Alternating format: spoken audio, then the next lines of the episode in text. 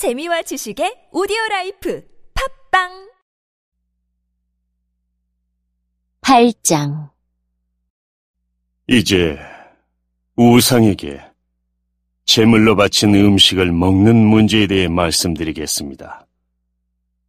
여러분이 우리는 다 지식이 있다고 주장하는 것을 우리는 알고 있습니다. 그러나 지식은 교만하게 하고 사랑은 덕을 세운다는 사실입니다. 어떤 사람이 자기가 무엇인가 안다고 생각하면 그 사람은 마땅히 알아야 할 것을 아직은 모르고 있는 사람입니다.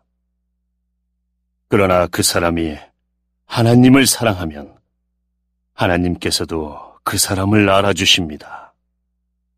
이제 우상에게 제물로 바친 음식을 먹는 문제에 대해 이야기해 봅시다. 우리는 세상에서 우상이란 아무것도 아니며 하나님은 오직 한 분뿐이라는 사실을 알고 있습니다. 하늘에나 땅에나 신이라고 불리는 존재가 많이 있고 사실 많은 신이 있으며 많은 주가 있지만 우리에게는 아버지가 되시는 하나님 한 분만 계십니다. 만물이 그분에게서 나왔고 우리는 그분을 위해 살고 있습니다. 또 주 예수 그리스도도 한 분만 계십니다.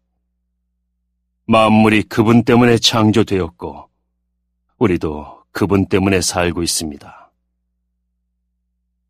그런데 누구나 이러한 진리를 아는 것은 아닙니다. 사람들 중에는 아직도 우상을 숭배하는 습관이 남아 있어서 우상에 바친 음식을 먹을 때 그것이 우상에 바친 음식이라고 생각하며 먹는 사람들이 있습니다. 그 사람들의 양심은 약해졌고 더럽혀졌습니다. 그러나 우리를 하나님께 가까이 나가게 하는 것은 음식이 아닙니다. 음식을 먹지 않는다고 해서 손해되는 것은 아니며 음식을 먹는다고 해서 더 이로워지는 것도 아닙니다. 그렇지만 여러분에게 있는 자유를 행사할 때 그것이 믿음이 약한 성도들에게 걸림돌이 되지 않도록 주의하십시오. 지식이 있다는 여러분이 우상의 신전에서 음식을 먹고 있는 것을 믿음이 약한 성도가 본다면 그가 용기를 얻어 그 사람처럼 우상의 제물로 바친 음식을 먹지 않겠습니까? 이렇게 되면 믿음이 약한 성도는 여러분의 지식 때문에 망하게 되는 것입니다. 그리스도께서는 바로 그 성도를 위해 죽으셨습니다. 이런 식으로 여러분의 동료 성도들에게 죄를 짓고 그들의 약한 양심에 상처를 준다면 여러분은 그리스도께 죄를 짓는 것입니다.